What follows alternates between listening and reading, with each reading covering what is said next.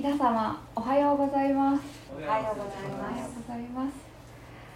えー、私をご存知の方またご存知でない方様々いらっしゃると思うんですが私はつい1週間ほど前まで東京におりました。あの本当に感染爆発している東京にいたんですが、えー岡山に着いた時にまず PCR 検査を受けましてまた抗体検査も受けてどちらも陰性だったということでまたさらに3日間の隔離生活を経て今こうして、えー教会に集わせていただいています。にこうして本当に東京にいながら体が守られたこと本当に神様に感謝しています、えーなぜ東京にいたかというとあの先ほどもご紹介していただきましたが新学生という立場で、え東京にある聖書宣教会というところで今年の4月より、え学びと訓練をスタートさせていただきました。昨年の3月末にここの吉備教会からたくさんの皆様に温かく送り出していただいてから本当にあっという間の4ヶ月でした。あその際あその期間本当にたくさんの方が祈りに覚えてくださって、えー支えていてくださったことまた主がいつも共にいてくださって、えー私を支えてくださったおかげで今ここに、えー帰ってくることができました。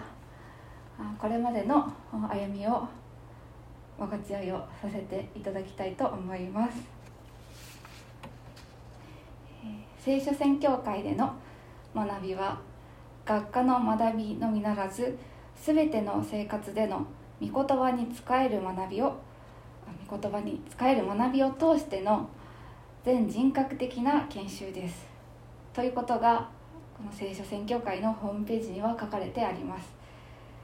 え入会する前それを見た私はああいいなと思ってこうのんきにこう構えて 入会に至ったんですがいざこう入会が許されて実際の歩みが始まってみるとまず生活の変化に圧倒される日々でした。ほぼ毎日出される、え授業での宿題や小テスト。今までに、えまともにやったこともなかった予習や復習。また朝の6時20分から蒼天祈祷会がありまた家族以外の人との初めての一つの同室での生活も始まりました。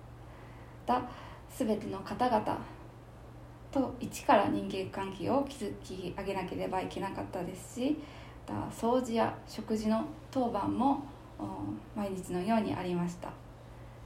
また水曜日と日曜日には、えー奉仕協会が埼玉県にある東大宮福音中教会というところだったんですがそこに往復5時間かけて通うというそういう生活も始まりました。私は、え13年前に大学を卒業して以来この慣れ親しんだ岡山の地で悠々自適な一人暮らしをずっと長くしてましてまたある意味自分のペースで進められるデザインという仕事にずっとついていましたし本当に長い間勉強というものから離れていたのでこの宣教会での学びと寮生活というのは本当に想像以上の変化だったのです。学びにおいてはあの斉藤先生が上げてくださっている Vlog でこう見てくださってご存知の方もいるかもしれませんがあの課題の出来が不十分であったり小テストの内容が全くわからないこともしばしばありました。自分の中ではそこそこ理解があると思っていた聖書についても知識が理解が乏しいことが分かりましたしまた祈祷会などあ奨励の順番が回ってくるんですがその準備も徹夜をしても納得のいくものができなかったり本当にたくさんへこむことが多くありました。また寮生活においても自分のその当番を忘れてしまったり細かなルールや人の名前がなかなか覚えられず申し訳ないなと思うことが多くありました。その上、え、学びと休息の時間という配分がなかなかうまく取れずに、え、寝不足の日々が続き何度も体力の限界を感じました。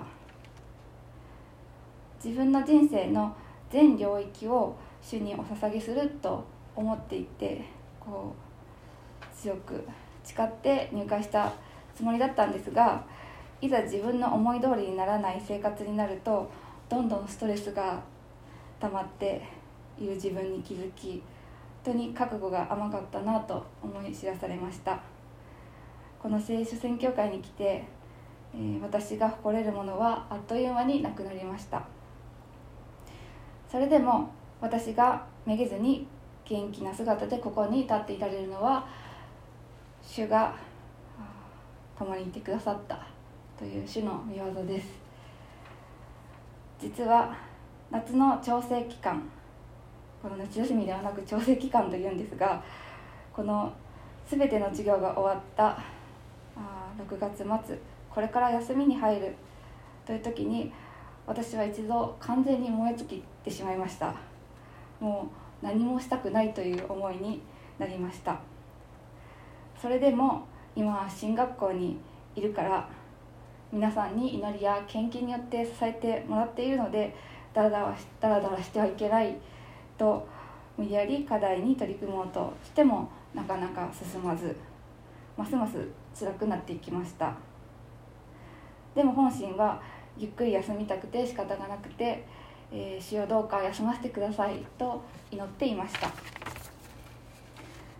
すると7月頭に施設内の、えー、植木の剪定を研修生の皆さんとする機会があったのですがなんと3時間程度の作業の後私は熱中症になり倒れてしまいました、えー、少し休んでいれば回復すると思っていたのですが夜になるにつれてますます状態が悪化し22時ぐらいには1人で動けなくなるほどに、えー、なってしまいこれは危ないと危険を感じて寮の先輩に助けを求めました。すると女子寮にいた先輩方はすぐにクーラーをつけたりこうあの気持ち悪かったので洗面器を持ってきてくださったり、え、的確に対応をしてくださいました。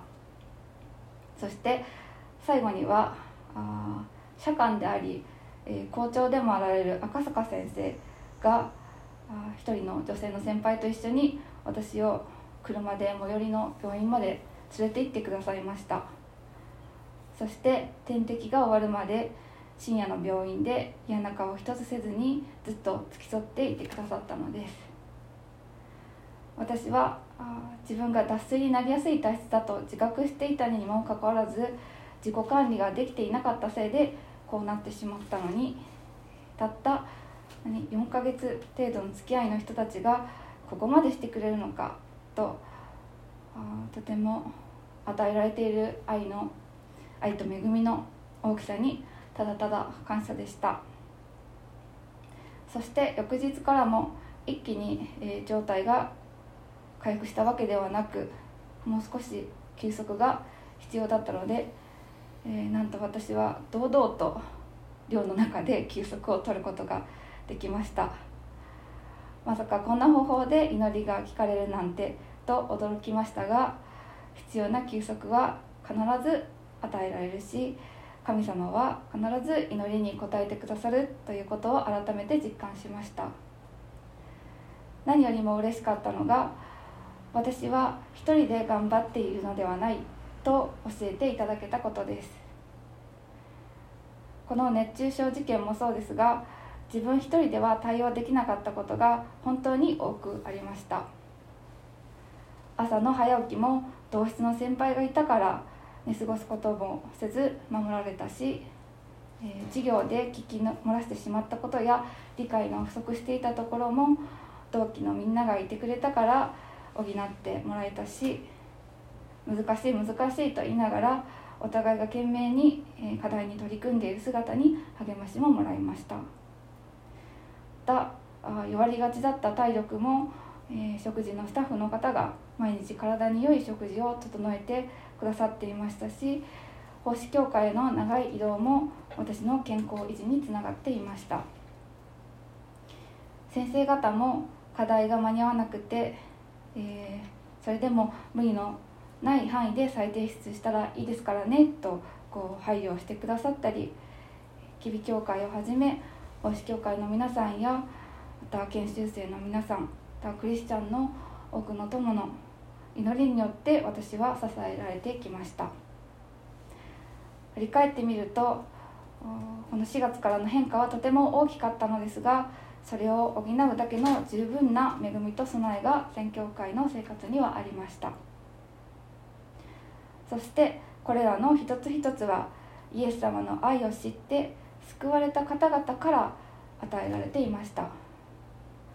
一人一人のうちに神様への愛があふれていて神様への応答として生まれる行動や発言が私を支えてくださっていたのです。イエス様の愛が土台にあるのでとても私は居心地が良かったです。私はイエス様と多くの皆さんの愛の中で養われてここまで来れたと感じています。この証を書いていて、えー、心に浮かんだ御言葉をご紹介します。殺さえ人への手紙3章12から14節。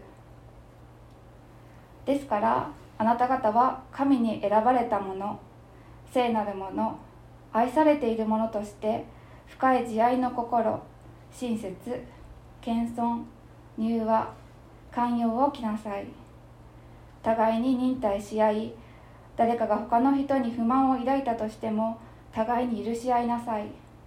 主があなた方を許してくださったようにあなた方もそうしなさい。そしてこれら全ての上に愛をつけなさい。愛は結びの帯として完全です。イエス様の愛はどんなところでもどんな人とでも互いを結びつけ生かすことができます。今の私はまだ働き人としては賭けだらけで御言葉に仕えるというよりも御言葉に養われているものです。周りの人から与えられていることの方がはるかに多いと感じています。けれども神様は私を御言葉の働きのために召してくださいました。自分も大きな愛の輪の中で、えー、かけがえのない一部として存在しておりこれから誰かの支えになれることを自覚して、えー、これからも御言葉に使えるものとして引き続きこの聖書宣教会で、えー、整えていただきたいと思っています。まだ未熟な方ですが今後ともよろしくお願いいたします。証は以上です。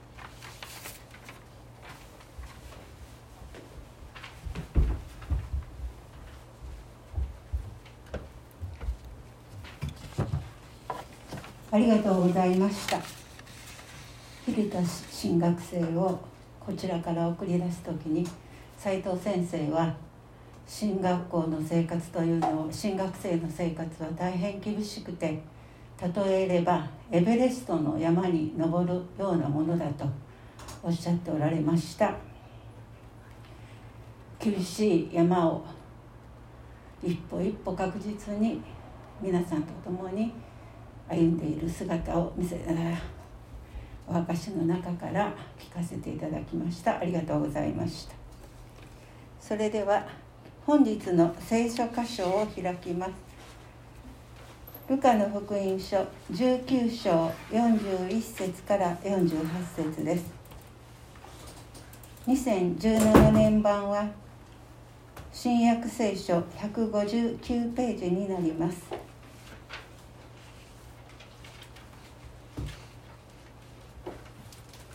それではお読みします。ルカの福音書19章41節から。エルサレムに近づいて都をご覧になったイエスはこの都のために泣いて言われた。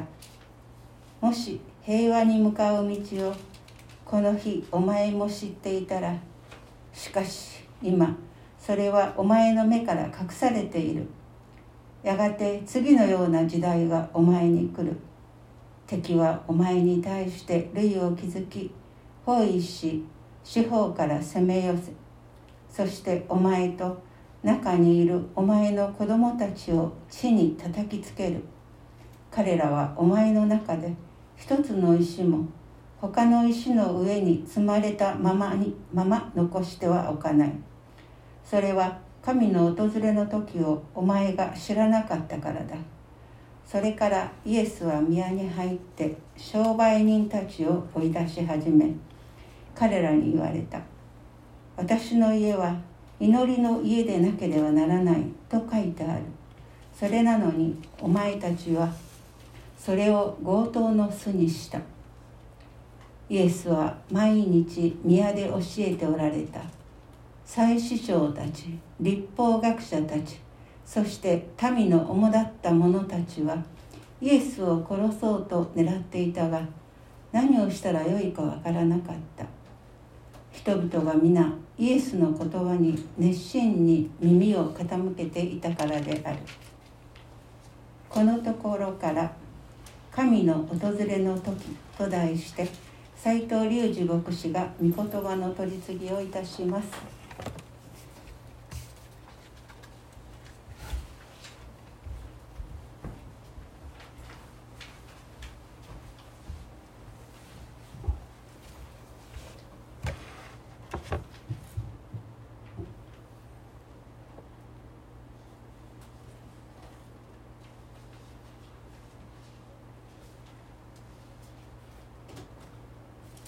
おはようございますおはようございます言いましたっけ私エベレストとか言ったんですね。言った。んですもう言ったんだったら言ったんですはい。もう大体口からいろいろ言いますからね。あの進学校エベレストだと現場はもっと厳しいので進学校は槍ヶ岳ぐらいにしておきましょうか。はい。ただあの初めてエベレストを登頂したイギリス隊の隊長のジョン・ハントっていう人。これクリスチャンだったんですけどエベレスト登った時に聖書をね埋めるんですけど。ああのその埋めさせる隊員に埋めさせるんですけれどもその隊長のジョン・ハントはこう言ってます。それぞれにエベレストがある。そしてイギリス隊のようにお互いが私を置いて互いを一つのチームになってそして精霊の助けがあればどこでも行けるっていうふうに言ったんですよね、えー、私たちもそれぞれのエベレストがあると思うんですけれどもチームになって精霊の助けによってやっていけるという励ましをいただけたそういうお証でした。さて今日の箇所でイエス様はいよいよエルサレムに入場しようとしてました。この時期に入場っていうともう皆さん大体のオリンピックの入場みたいな感じで入る場の方の入場っていうふうにね感じで置き換えるかもしれませんがこの場合の入場は城に入るという入場です。エルサレムは城壁都市で城壁に囲まれ城門があってイエス様はそこに入っていかれたので城に入るという意味での入場いよいよされている。旧約聖書の時代から約束されていた王メシアすなわちキリストがついに入場される。ということで多くの群衆は熱狂しイエス様を褒めたたえていました。エルサレムにキリストが来た。あふれる喜びのシーンですがしかし今日の箇所でイエス様はエルサレムを見て悲しみのあまり泣いておられます。19章41節一緒に読みしましょうか。3、はい、エルサレムに近づいて都をご覧になったイエスはこの都のために泣いて言われた。この泣いてっていうのは泣き叫んでとも訳せるぐらいの声を上げて泣くという意味の泣くです。静かに涙を流すんじゃないんですね。同国する。なぜ王である方が声を上げて泣かれたのでしょうか。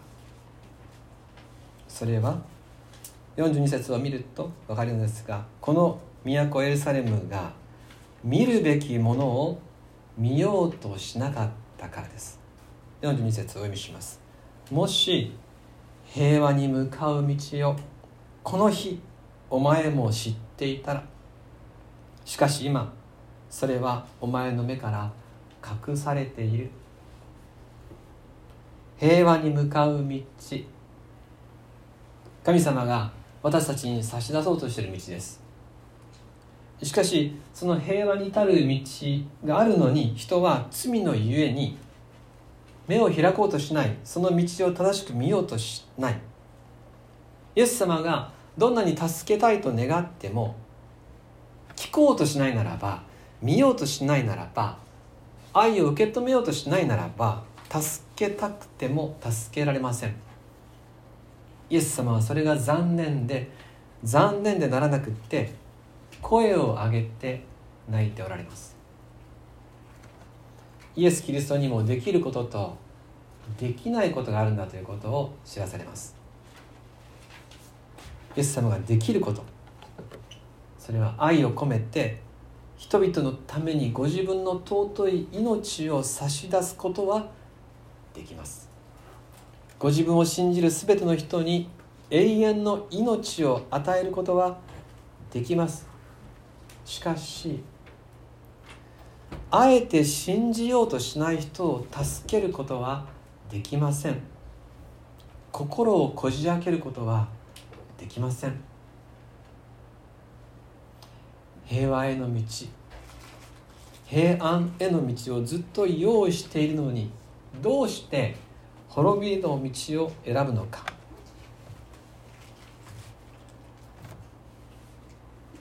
ここでイエス様は警告として滅びの時の出来事を予言されています。43節44節。お読みしましょう。3、はい、やがて次のような時代がお前に来る。敵はお前に対して類を築き包囲し四方から攻め寄せそしてお前と中にいるお前の子供たちを地に叩きつける。彼らはお前の中で一つの石も他の石の上に積まれたまま残してはおかない。それは神の訪れの時をお前が知らなかったからだ。記されているのは徹底的な滅びです。救いの道はずっと示されていました。なのに受け入れなかった。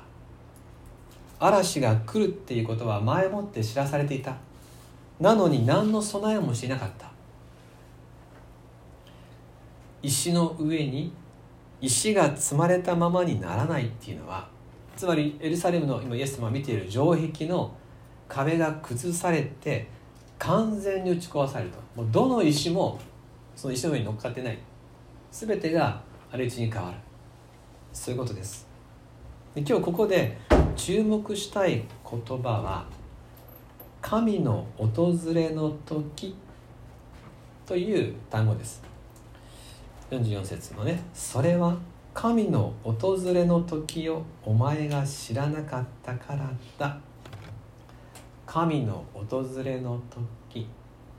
印象に残る言い回しですが実は原文には「神の」っていう言葉はないんですよね。訪れの時なんです。訪れの時だけだとちょっと弱いでしょ？この思いが。それでこの訪れの時っていうのが神様が支配する時だっていう意味を込めて神の補ってるんですね。神の訪れの時と、えー、この訪れの時っていう言葉が本来持っている、えー、このインパクトをこうやって表してます。でこの訪れの時っていうことはこれ特別な言葉なんですがこの訪れの時っていうのを辞書ギリシャの辞書に行くとこういうふうに説明されています。神が憐れみあるいは罰をもって望むこと。そう記されています。神が憐れみあるいは罰をもって望む。このどちらの時にも訪れの時っていう言葉を使うんです。ですから神様の訪れの時には2つの面が同時にあるわけですね。神の訪れの時それはある人たちにとっては恵みの時となりある人たちにとっては滅びの時となる。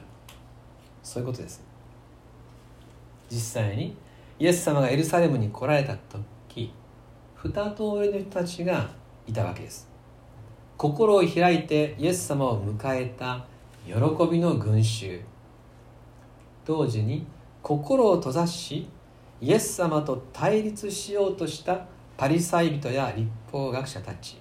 この2種類の人たちの対照的な様子が47節48節にくっきりと現れています。イエス様に対して心を閉ざした人たちと心を開いた人たちの違い。お読みします。4748イエスは毎日宮で神殿ですね。宮で教えておられた。祭司長たち立法学者たちそして民の主だった者たちはイエスを殺そうと狙っていたが何をしたらいいのか分からなかった。人々が皆イエスの言葉に熱心に耳を傾けていたからである。心を開いた人たちにとってはもう興奮するような大きな喜びの時が訪れる。しかし心を閉ざした人たちには逃れられない破滅が及ぶ。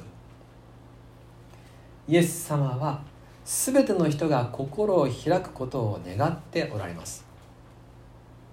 ですからイエス様が来たのにそれでも受け入れようとしない人たちのことを思って声を上げて泣きながら救われようとしない心のために嘆いてらっしゃいます。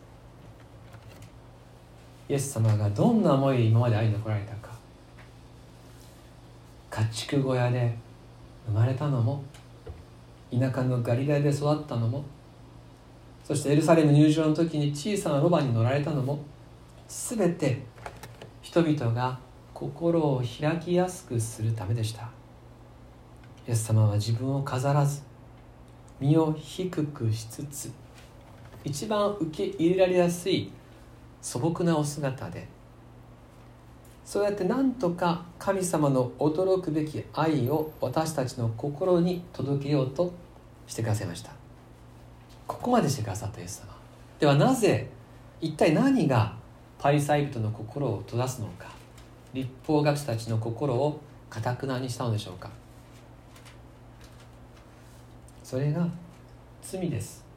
言い換えれば自己中心でありまた富の誘惑でした。エルサレムの中では立法学者やパリサイ人宰相たちが自分を中心に据えそしてお金に惑わされていた。エルサレムに入ったイエス様が最初にしたことそれは神殿に行き中にいる商売人を追い出すことでした。45節46節一緒に読みしましょうか。3はい。それからイエスは宮に入って商売人たちを追い出し始め彼らに言われた。私の家は祈りの家でなければならないと書いてある。それなのにお前たちはそれを強盗の巣にした。この記述に当時のイスラエルの罪の現実を見ることができます。この商売人たちっていうのはおそらく捧げ物の献金にする献金用のお金を両替すると。献金用のお金に換える。とか捧げ物用の動物。祭司が OK 出した生贄用動物の販売とか。そういう礼拝に関する商売をしていたと思われます。ただこの商売が神殿の外ではなくて神殿の中で祈りの場でされていたわけです。つまりそれはもはやその宮のこの空間が礼拝が中心ではなく商売ビジネスが中心だったとそういうことを意味しています。イエス様は礼拝を本来の礼拝に取り戻そうとなさっています。神殿の中心は祈りである。礼拝の中心は神様である。神様と人が出会う時それが礼拝。教会は礼拝は私たちの誰かがお金を儲ける場所ではありません。ここには金儲けや自己満足を持ち込んではなりません。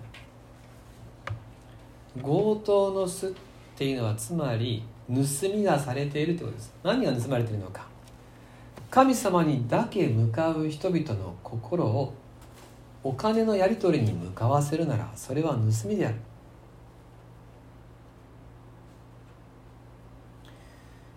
私たちの教会においてもイエス・キリストに向かうべき人々の思いを邪魔するものは一切持ち込むべきではありません。ここは主と人が出会う場所。旧約聖書の時代エルサレム神殿になんとバール像っていうですね偶像を置いた王たちがいたんですね。もうイスラエルの聖書の神様を捨てて、えー、この神殿の中にバールの像を持ってきてバール礼拝をしたんです。それに対して預言者エレミヤは強盗の巣だって言ったんですよ。それがエレミヤ書7章11節に書いてあります。イエス様はそのことを引用してるんですよ。もう一度ここで用いてる。今はバール像を置くようなあからさまな偶像礼拝は行っていない。しかしあたかも主を礼拝する場所のようにしながらそれにまつわる商売を大々的に繰り広げるという方法で金銭が神殿の中心になっている。こういうのでマモニズムっていうんですね。マモンお金の神を拝む金銭崇拝。かつてよりもさらに巧妙になりさらに根深くなって神様を裏切っているんだ。そのあらあかあからさまではない。しかしもっと性質の悪い偶像礼拝の本質をイエス様は強盗の巣というエリミアの言葉を引用して明らかにされました。そして商売人たちを追い出しました。ここで問われることは私の心はどうでしょうか？ということです。私の心の中心はどうか？私は何を見つめ誰を崇めているのか？愛する皆様私たちの教会を祈りの家にしましょう。私たちの心を祈りの家にいたしましょう。私の家を私の生活を祈りの家にいたしましょう。コロナ感染拡大の中でさまざまな問題が浮き彫りになってきました。今まで何とかなってきたことがもはやどうにもならなくなってきました。ごまかしが効かない時代。私たちの心が問われます。心の縄文を開いてイエス・キリストを迎え入れる人は幸いです。神の喜びの訪れの時神の平安の訪れの時が来るからです。神殿から宗教ビジネスをしていた商売人たちを追い出した。商売人たちを全員締め出したことによってイエス様はパリサイ人最初たちの激しい憎しみにさらされました。それなのにイエス様は毎日神殿の中に立ち続けるんですね。47節もう一回お見せしますよ。47節。イエスは毎日毎日宮で教えておられた。祭司長たち立法学者たちそして民の主だった者たちはイエスを殺そうと狙っていたが何をしたらよいかわからなかった。人々が皆イエスの言葉に熱心に耳を傾けていたからである。イエス様はですね祭司たちのメンツを潰したんですよ。祭司も商売人も一つになって宗教ビジネスをやったわけですよ。祭司が許したんですから商売人たちが入るので祭司たちもその見返りをもらってたはずです。でも彼らのメンツを潰し金づるを取り除きました。さらにその宮に立ち続けて神様の本当の思いを語り続けました。そうすればするほど憎悪が溜まっていくわけですよ。いればいるほど人々がですね敵対する人たちの殺意が芽生えてくるわけですよ。それをイエス様は自覚してそれでもなお宮に立ち語り続けました。怖くなかったんでしょうか。そしてどうやっても悔い改めないそういう人たちのことをもう放っておけばいいんじゃないでしょうか。なのにイエス様には恐れもなければ諦めもありません。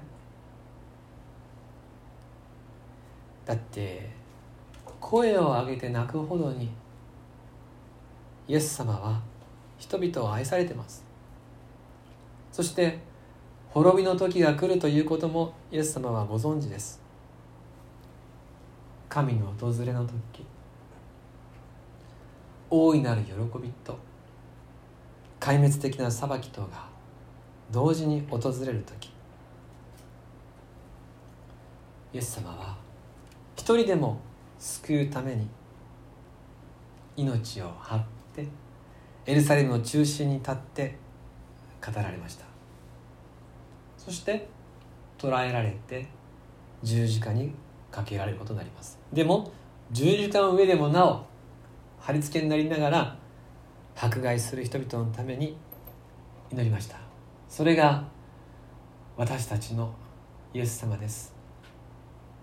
私たちを愛するイエス様です。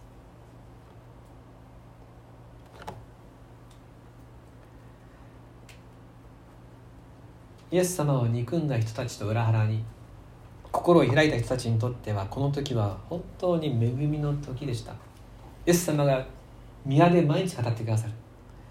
人々は皆イエスの言葉に熱心に耳を傾けていた。って書いてますがもうイエス様の言葉を心を開いて聞くともう心の内で御言葉が力強く働いて平安で満たされたわけですよね。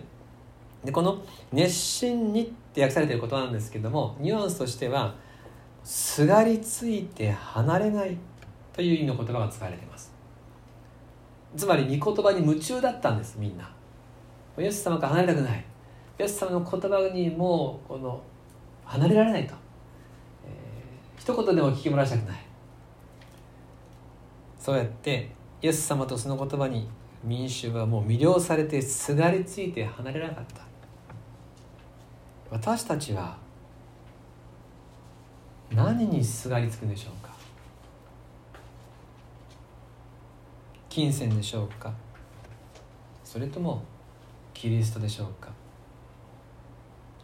自分のメンツでしょうか？それとも神様との平和でしょうか？先ほどの証の中で御言葉に使えるぞと思って始めたけど今は御言葉に養われるものですっていう告白がありました。御言葉が私たちを養ってくれます。私たちを育ってくれます。私たちが頑張るじゃない。御言葉が私たちを生かしてくれる。私たちは何に心を開くのか。それによってこの心の向きによって訪れの時の中身が全く違ってきます。この心の向きを間違った人々のためにイエス様は今日声を上げて泣かれました。そして一人でも多くを救うために十字架の死が待つ場所に飛び込んでいきそこに立ち続けてくださいました。このイエス様に対して今日私はどうするべきでしょうか。このイエス様に対して今日あなたはどうするべきでしょうか。心を開きましょう。縄文を上げて。イエス様をお迎えしましょう。イエス様の御言葉を受け入れましょう。会場ですね。城を開く。今までは全てのものに対して育してた。でも門を開く。会場し。イエス様に来ていただきこの心を祈りの家にしていただきましょう。ぴったりの御言葉があるんですよ。それを最後にお呼びして終わります。詩篇。24編。9節10節。詩編。24編9節10節。え開かれた方はちょっとページを教えていただけますか？何ページですか？詩編。24編。9節10節。900旧約聖書の955ページ。詩編。24編。9節10節では一緒にお読みしましょうか。詩編24編9節10節3はい。門よお前たちの頭を上げよ。う永遠の豊よ上がれ。栄光の王が入ってこられる。栄光の王それは誰か。万軍の主この方こそ栄光の王。お祈りします。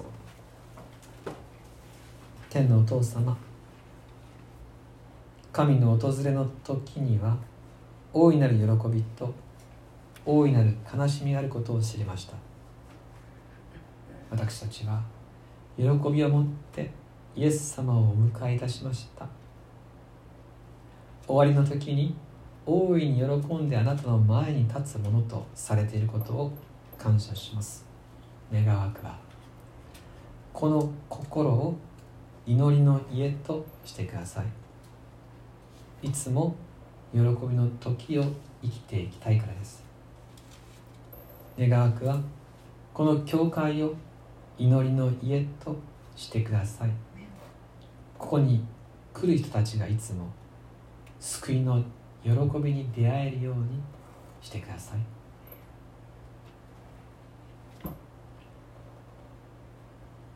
心の門を開きます。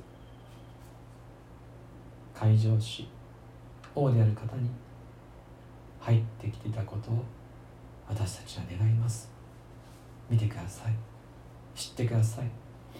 なくてはならないものが欠けているならば与えてください。あってはならないあるならば取り去ってください。主イエスキリストの名によってお祈りします。アーメン。